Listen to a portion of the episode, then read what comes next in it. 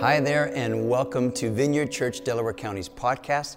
My name is Michael Hanson. I'm the lead pastor here at the church, and I am so glad that you have joined us for this week's message. I'm going to have a little bit more to say at the end, but for now, enjoy the teaching. All right, well, welcome Andrew Hudson as he continues our Advent series. Thanks, Vicki. Hey, good morning, everybody. It's great to be with you. Hey, I just before I get started on my talk, just want to um, address something real quick right off the bat. If you get our emails here at the church, you're probably aware of this, but some of you I know don't. Uh, that this past week, at, late in the week, uh, our lead pastor Michael Hanson tested positive for COVID. Uh, he's doing quite well. He'd been home all week, quarantining, not feeling quite right, and uh, and I've talked to him every day on the phone multiple times, and he's his total self, cracking jokes left and right. And he's just taking this opportunity to catch up on his Hallmark Christmas movies. And uh, no, not really, but but he's doing quite well, and that we're expecting a quick recovery. So, but I know he appreciates your prayers for him, Helen, the boys, uh, and really, I think we all realize, like, hey, as numbers have gone up, uh, I know some of you have have battled with this virus and, and have recovered from it. I know many of you know a lots of people who now have it. So let's just continue to be a praying community, right? To be praying for uh, people who have this and that it would end sooner than later. Hey, if you uh, were, were not here last week uh, or, and you missed watching online, you might be wondering, hey, what's up with these candles up here on this front table? Are we going old school here at the vineyard? Are we trying to set some weird romantic mood? No, neither of those things. Uh, but we did start last week the beginning of Advent, the four weeks and four weekends leading up to Christmas. And Advent, we talked about this last weekend, but Advent or, comes from the word Adventus, a Latin word, and it basically means the coming or the arrival. It's the coming and the arrival of Jesus uh, to be born on this earth, to come from heaven to earth, to be born in a little town of O Bethlehem, right? But, but we have lots of traditions, lots of traditions around Christmas, right? We have candy canes and stars and, and Old St. Nick, and, and we have newer traditions like elves on shelves and things like that that, to be honest, creep me out a little bit. I feel like he's always watching me, like his eyes are always on me. But, uh, but one of the main traditions as, a, as Christians are Advent candles. It's one of the main, oldest traditions of Christmas. And so last week we talked about how the first candle, the first candle often represents hope. Hope. And we talked about hope, and we talked about how it's also known as the prophet's candle as well. We talked about both of those things last weekend. And this uh, weekend, the second candle, one of the things that the second candle represents sometimes is faith. And so we're going to be talking about the topic of faith. It's also known as Bethlehem's candle. Uh, and so we'll talk about that briefly as well. But what is faith? What is faith? Faith is kind of a loaded word. It means a lot of things to a lot of different people, right? It's not just a church word, it's, it's a word we use in culture. And so, depending on who you're talking to, you could be talking and have very different ideas of what faith means, right? You kind of we have to have kind of a common framework, a common understanding of what we're talking about. So, a general dictionary definition, if you just look it up, right, is going to be something like this faith being a complete trust or confidence in someone or something a complete trust or confidence in someone or something. But again, that's, that's pretty broad. I mean, that means you can have trust or confidence in a lot of things, right? I'm, I'm guessing you guys have some faith in the chair you're sitting on right now. You have trust and confidence that it's not going to break in the next 45 minutes while you're sitting on it, right? I at least hope it doesn't happen. That doesn't happen for you. Uh, but you can have faith uh, in your business. You can have faith, trust, confidence in your boss, in your spouse, in the government. You can have faith and trust in your family. You can have faith in the cosmos, right? That the universe is looking after you, right? There's people put their faith in lots of different things. But what does Christian faith look like? What does Christian faith look like? I hope I hope it's more than just a popular 80s song where we all got to just have faith, faith, faith, right? Like, as cool as George Michael was, uh, I think Christian faith is way cooler than that. So, so this second week, we're going to be talking about what is faith, and specifically, how do we see it play out in the Christmas story? And you know, if you're familiar with the Christmas story, you, we see faith all throughout it. the faith of Mary, the faith of Joseph, right? But one of the ways we see faith that we don't always talk about is in the wise men. Is in the wise. We're going to be looking today at Matthew 2, the beginning of the chapter of Matthew 2, verses 1 through 12. If you have a Bible and want to turn to that, we'll also have the verses on the screen. Um, but one of my favorite parts of the story is, is the wise men, these magi, as they're often called, basically magicians, who by faith journey from a far off land, you know, and what do they follow? They follow Google Maps, right? That's what we all follow. No, they follow the star. That's what they would follow today, I'm sure. But they followed the star and they come to meet the newborn King of the Jews, as they call him. And so we're going to look at that story and see what we can learn about biblical faith um, from that. So it starts off, verse 1, it says this After Jesus was born in Bethlehem in Judea, during the time of King Herod, Magi, these wise men, from the east came to Jerusalem and asked, Where is the one who has been born King of the Jews? We saw his star when it rose and have come to worship him. When King Herod heard this, he was disturbed, and all Jerusalem with him. When he had called together all the people's chief priests and teachers of the law, he asked them where the Messiah was to be born. In Bethlehem in Judea, they replied, for this is what the prophet has written. But you, Bethlehem, in the land of Judah, are by no means least among the rulers of Judah. For out of you will come a ruler who will shepherd my people, Israel. Let's stop right there. Uh, so these, these wise men, they travel from a far off land. We don't know from sure where they've come from or how far they've traveled. Some people speculate maybe modern day Iraq, modern day Iran. Uh, but they come hoping, hoping to meet the King of the Jews. And that's the first point I want to make here is that faith is always birthed out of hope. It's always birthed out of hope. These things always go together, which is why we talked about hope last week and are following it with talking about faith this week. Last weekend, we talked about a verse in Hebrews, Hebrews 11 1, that says this Now, faith is confidence in what we hope for, an assurance of what we do not see. Faith and hope go hand in hand. They go hand in hand. They're like peanut butter and jelly. It's like a sin to separate the two of them, right? They, they just, they go together. When we have hope in something, when we have hope that something is possible, we can then take the next step to have faith in the one who's able to make it possible. Right? When, we, when we believe that something is possible and have hope that something is possible, we can then take the next step of faith that it can actually happen through the person who can make it possible. You know, when people would come to Jesus, when he was during his active time of ministry and he was healing people and he was casting demons out of people and doing all these amazing, miraculous things, people came to him and would say things Jesus, can you heal me? And how, how, why did they do that? It's because they first had hope. They first had hope that it was possible. Jesus, I've, I've heard about you. I've heard about the things you've done. And for maybe the first time in a long time, or maybe the first time ever, I actually believe and have hope that my situation could change, that I might not be the way I am forever. And that led them to put their faith that He could do it, that He could be the one to change their situation. And what did Jesus say often when He would heal people? He would say, It's because of your faith you've been healed, because of your faith. So we see that these things go together, that faith is birthed from hope. The wise men came hoping to meet the newborn Jesus. But also, they weren't the only ones looking for him. You know, all of the God following Israelites were hoping for him as well. They had been longing for this, especially the town of Bethlehem. Especially the town of Bethlehem. You might remember uh, that I mentioned at the beginning that the second candle is also known as Bethlehem's candle. And in this passage, we see that the wise men, they see that the star has risen in Israel. And so they assume, they assume, well, the new king of the Jews must be in the capital, must be in Jerusalem. So they go, they go to the capital, they go to Jerusalem, they go to King Herod, and they say, We've come to meet the new king, the king of the Jews. Of course, and that would have been a bit of an awkward conversation, as Herod is kind of like, What are you talking about? Right?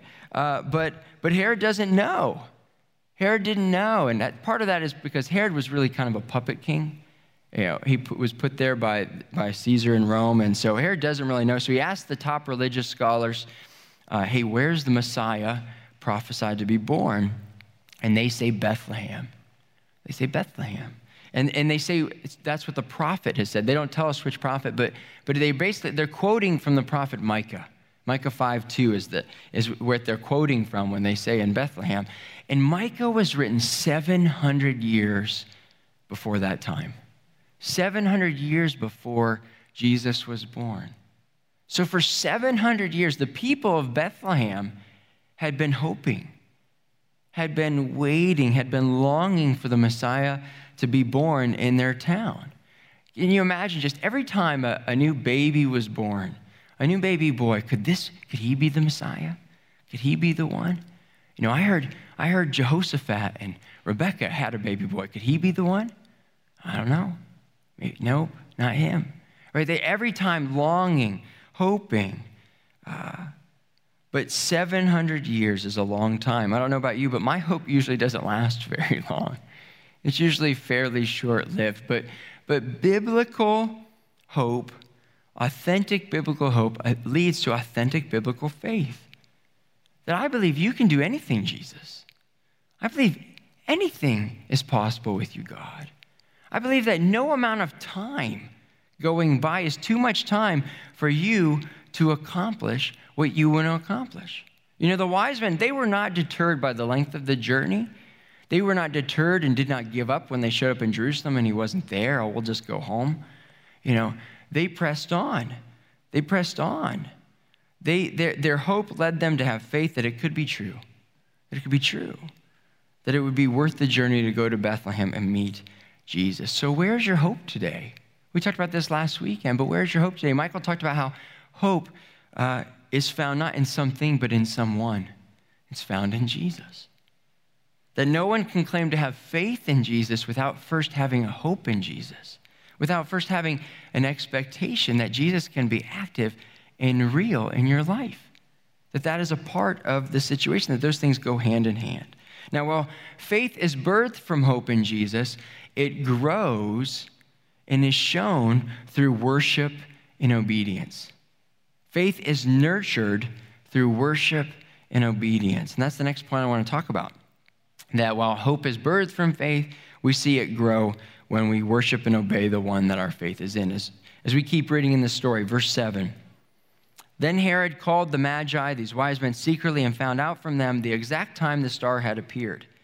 And he sent them to Bethlehem and said, Go and search for the child. As soon as you, as you find him, report to me, so that I too may go and worship him. Well, that's not exactly what he wanted to go do, but that's part, another part later. After they had heard the king, they went on their way, and the star they had seen when it rose went ahead of them until it stopped over the place where the child was. When they saw the star, they were overjoyed, and on coming to the house, they saw the child was with his mother Mary, and they bowed down and worshiped him. Then they opened their treasures and they presented him with gifts of gold, frankincense, and matchbox cars. No, I'm just kidding, right? But myrrh, how do you play with myrrh? Come on. It's like what this kid's gonna play with, right? No, with myrrh. And having been warned in a dream not to go back to Herod, they returned to their country by another route. Now, why did the wise men go and meet Jesus? I mean, these men, they were from a different culture, they were from a, a different belief system. They had, they had no real connection here. Why did they go? They went because they wanted to worship him, it says. They wanted to worship him. You know, these grown men got on their knees before a baby boy. You know, how, how do we grow in faith? How do we grow in our faith during this Christmas season? You know, even in this year with, with things being different, we still have lots of traditions, lots of things we like to do, fill our time with. And all of the, many of those things are wonderful, great things. But are we prioritizing worshiping Jesus in this time? I would encourage you to, to make time to do that, to spend time on your knees before Him. When's the last time you got on your knees before Jesus? You know, some of you are like, if I get on my knees, I don't know if I'm getting back up. Okay, I'll, I'll give you a pass. But, but for the rest of us, like, you know, when we worship, when we go back into a time of worship later here, I would encourage you, if God leads you, feel free to get down on your knees. It's another tool that we can add to our worship tool belt in ways that we engage with Him in your own private life. Consider adding that to your own private life when you pray, when you worship. But there's other ways that we worship, right? We can sing Christmas carols at the top of our lungs and worship Jesus, right? We can, we can spend time in prayer uh, an extra time of conversation and reflection with Him and worship Him during this season. You know, we, we are wired as human beings, there's something ingrained in us where we are made to be worshipers. We are made to be worshipers. And, and so, if we don't prioritize worshiping Jesus, we will naturally start to worship other things. We will slide into worshiping other things. And, and what we worship is a true test of where and who our faith is in. So, we have to make time for that. And it strengthens our faith. It strengthens our faith. Now, the bowing down to, the, to Jesus wasn't the only way to worship him, it was also by giving gifts. They were generous in giving gifts. And you know, right now, the world is kind of saying, hey, you know what? This has been a tough year. And it has been. It's been a tough year. But the world would say, you deserve to treat yourself above and beyond this year, right? You deserve to just kind of go crazy this year. And there's nothing wrong with getting ourselves things, there's nothing wrong with blessing our kids and the ones we love. But let's not forget those who might be in really great need right now. That there are so many people out there that have so much less than you and I do. And, and there's so much need out there. And, and so let us, let us be a generous people this season. That's a, that's a way that we can worship Jesus. And you know, and I know many of you are doing that. And one of the things that, you know, last weekend, we, we took up a special offering. We took a special offering. If you've, if you've been here, you know that we've been uh, talking about this for a couple weeks, but the Kubakis, Tim and Betsy Kubaki, are medical missionaries in Angola in a very remote part of Angola where they are the, basically the only uh, medical care around for miles and miles and miles. And, you know, that we've been supporting them as a church for some time. And it's come to our attention that they really had, had racked up some debt, medical debt, because there were some procedures they just couldn't do on site. And so they would have patients flown to a hospital, uh, and that had kind of piled up and it had accrued to thousands of dollars in debt that they uh, hadn't realized how much it had gotten. And so we wanted to walk in, alongside them and help them because we believe in the mission that God is doing there in Angola. And so we asked you all to pray about being generous. And it is like, and, and I'm so excited to announce that as of yesterday, we have collected over $61,000 to send to them. Isn't that amazing? It's amazing. Now, it actually gets better it gets better than that. Because I don't know if you remember, but there had been an organization that had come forward that said that they will match up to $50,000. So we are actually we actually have a fund now of over $111,000. So thank you. Thank you for those of you just being obedient to what God has called you to. Thank you for being generous. Um, I know it's going to not only knock out that debt, but then really help them in future endeavors and future um, sending people to the hospital to get life saving procedures. So thank you so much. It makes me so proud, if you can't tell. it makes me so proud of our church family here and just your generous hearts. Um, and I will say this you know, if you uh, still want to get in on that, still want to be a part of that, if you feel like God has called you to give to that. We don't want to take that away from you. You still can give. We'll still be collecting through this Wednesday. You can give in the boxes or online because uh, I don't. We don't want to take away your joy in being a part of that as well. Um, but not only were the, did the wise men worship by bowing down and, and by giving to Jesus, they were obedient to God. They were obedient to God. Even though King Herod wanted the wise men to come back and report to him, they were warned in a dream not to do that. Well, who, who gave them that dream? It was God. God gave them that dream. And so they had a choice. They had a choice. Are, are we going to be obedient to a man, to King Herod, or are we going to be obedient to God? And they chose to be obedient to God. They, they went home a different way. They did not go back the way that they came. In Hebrews 11, we, we talked about that verse at the beginning. Uh, you know, now faith is confidence in what we hope for. But if you read further on, just a couple verses more, the author of Hebrews, he goes through a long list of all these different people who were heroes of the faith. All these different people who, by faith, it says, were obedient to God. You want to throw up that, that next chart? We're not going to go through all of these people, uh, but you may recognize some of those names. Some of them you may not know. But by faith, Abel did this. By faith, Enoch did this. By faith, by faith, by faith. These people were obedient to God. Uh, by faith, for example, Noah obeyed God and built an ark. Right? By faith, Abraham obeyed God and moved away from his home to a new land that God would show him. By, by faith, Moses was obedient to God and led the people out into the desert. And so on and so on. By faith, all of these people were heroes because they were obedient to God, even in really hard things, even in really difficult things. And so let me ask you is God inviting you to be obedient to Him, even if it's hard? Is God inviting you this season to stop something? Is God inviting you to give up something? Is God inviting you to ask for help with something? Is God inviting you to start something? Right? God invites us into things and asks us to be obedient to Him through faith. That's part of, of our relationship with Him. And, and for every big story, like many of those people, there are countless little stories, right, all the time, where Christians are being faithfully obedient in small ways. So whether it's big or small, easy or difficult, is God inviting you to be obedient in some way. You know, it says in Hebrews 11:8, for example, but Abraham, it says this, by faith, Abraham, when called to go to a place where he would later receive as his inheritance, he obeyed and went, even though he did not know where he was going even though he didn't know how it would turn out.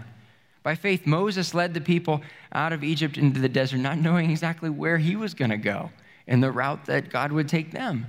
The wise men, they headed out on a journey following a star, not knowing where it would lead them. But they were obedient and went anyways. Listen, if you only take steps where you know exactly how the next step is going to be, where you know exactly how it's going to turn out. That's not faith. That's not faith. Faith is being obedient to God when He tells you to take a next step, even when you don't know what it's going to feel like in that step, even when you're not quite sure what it's like. That's faith. That's faith. Faith is being obedient to God even when we don't know how it's going to go. And here's another crazy part about these heroes of the faith. Um, many of these heroes, didn't even get to experience the promised result. It says in Hebrews 11 39, it says, These, talking about the heroes of the faith, these were all commended for their faith, and yet none of them received what had been promised. Abraham, if you know that story, he, he never lived to see his family become a huge nation.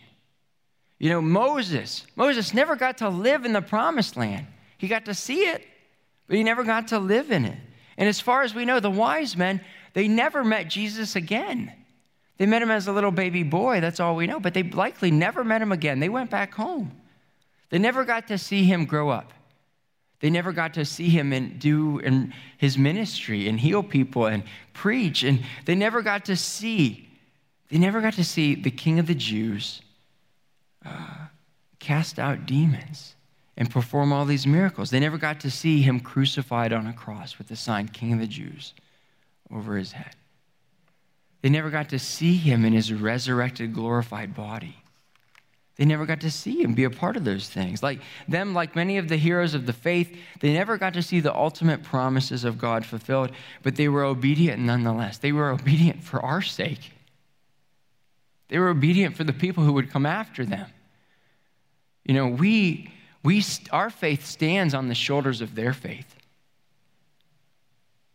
Our faith is built on the shores of their faith. And think about that. That means that those who come after us will stand on our shoulders. It continues on. We invest and they inherit. We invest and they inherit, just like we have inherited what they have. But, but the heroes of the faith, just like these wise men, it meant that they were going to have to take great risk.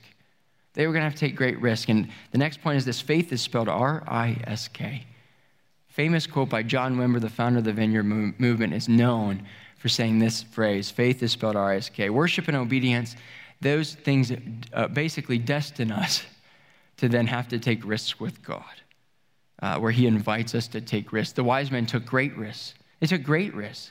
They took a great risk first in going to King Herod. The very first time of going him, seeking out an audience with him, you know, They go to his territory, his jurisdiction, probably with his guards around.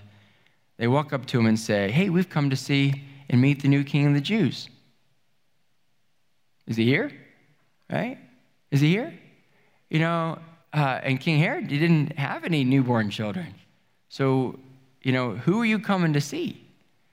You know, uh, that must mean that there's somebody who wants to, in Herod's mind, he wasn't actually accurate because Jesus' kingdom was not one for, of this world, but so they didn't quite understand. But he assumed somebody was going to usurp his power. You know, that's a, well, that's threatening. He could easily have thrown these wise men in prison. He could easily have, have, have had them executed, or a number of different things. Like these wise men were taking great risk to come and talk to, to King Herod. And then they took a risk later to not go back to him, to go home a different route. Herod could have, you know, hunted them down or sent men after them, but they did it. They did it nonetheless. They were obedient to God. Faith in Jesus requires risk sometimes. But in actuality, we take hundreds of risks all the time, don't we? Lots of little ones, and every once in a while, some big ones. It takes risk to pray for somebody, it takes risk to ask for prayer. It takes risk to forgive somebody who's hurt you. It takes risk to love people who are difficult to love. Those things take great risk. All of life is a life of risk, sometimes big uh, and sometimes small. There was a man in the 1800s, a French uh, national man, who was named Charles Blondin. Charles Blondin was a famous tightrope walker of all things, right? You don't, you know, that's not something that we see a ton of today. But he was a famous tightrope walker, and people would come and form large groups to gather around to watch him do his amazing, you know, ability and skills. And one of his favorite places to regularly go and walk on a tightrope was, was the Niagara River he would tightrope over, basically over Niagara Falls, right? If that's not crazy enough, right? And there's a picture of him doing that. And not only would he do it, you know, just holding the big pole, but he would, he would, every time he would like step it up a notch. He would make it more amazing and more like daring. He would take the pole and then he'd get halfway across and he'd throw it over and walk the rest of the way without the pole. He would then, he, he, he one time he, he went on stilts I can't walk on stilts on like normal, like, I can't, I have trouble just walking, like, let alone on stilts. He would do it on a tightrope. He went across on a, with a blindfold, totally blind. One time, and I don't even know how this is possible, they figured out how to balance a table and a chair on the rope, and he sat halfway, had a glass of wine, ate an omelet. Like, isn't that the oddest thing ever? Like, like this. One time he took a wheelbarrow across and he went through first with an empty wheelbarrow. Then he put a sack of potatoes in the wheelbarrow to weigh it down. And then, after he had done that, there was some British uh, royal family watching him, observing him do these, these, these tricks, basically. And he went up to the Duke of Newcastle. And the story is that he went up to the Duke of Newcastle and he said, Hey, you've seen me do this in a wheelbarrow. Do you think I can take a person across in this wheelbarrow? And the Duke said, Absolutely. I mean, I've seen you do this so many times. I think you can definitely do that. And Blondin says to the Duke, Okay, well, hop in. Whoa, whoa, whoa. Now this is getting a little different here. I think you can do it, but I don't want to be the one you, you uh, the, to take across. I don't want to. I don't want to be the one. And so Blondin said, Well, is there anybody here who will step forward and, and get in this wheelbarrow? And at first, nobody wanted to volunteer, of course. But eventually, this little elderly woman said, I will do it. And Blondin said, Are you sure? And she said, Yes, son, I'm sure. It was Blondin's mother. Blondin's mother was the only one willing to get in the wheelbarrow, the only one who had faith that he could carefully get her across the only one who was willing to put her life into his hands. Her faith in him was personal, her faith in him was relational. And the same is true with our faith. Our faith is a personal relationship with the Son. Our faith is a personal relationship with the Son of God. That's what our faith is rooted in. You know, when we hop all in, when we hop all in the wheelbarrow with Jesus, it's because we want a personal, intimate relationship with Him. You know, it's one thing to say, hey, I have, I have faith you can do great things. Right? I have faith, Jesus. There were lots of people in the crowds that would say, I have faith that Jesus could do great things. But, but, but, but, but Jesus was looking for people who would say, Do you have faith in me to, to do great things through you and with you? It's relational. It's relational. You know, we uh, Christians across the world, all throughout history, we have lots of differences. Lots of differences. But one thing that we all have in common is that our faith is based in a personal relationship with Jesus. And, and this is part of our history. This is part of our family story that we are a people of faith. That if, if you're a follower of Jesus, you're adopted into the family of God. That, uh, that means that we come from a lineage of people of faith. That of Moses, of Abraham, of Noah, of Mary, of Joseph. These are our grandfathers and our grandmothers. These are people who put their faith in God and, and worshiped Him. These are people who spelled it RSK. You know, these are people who hopped all in. You know, that was their faith, and this is our faith too. Amen? Amen. Why don't we go ahead and stand up if the worship team wants to kind of make their way back on out here. Well, thanks so much for joining us today. I hope that what you heard has encouraged you in your walk with Jesus. For more information and to contact us, go to vcdc.org. Well, bless you. Have a wonderful week.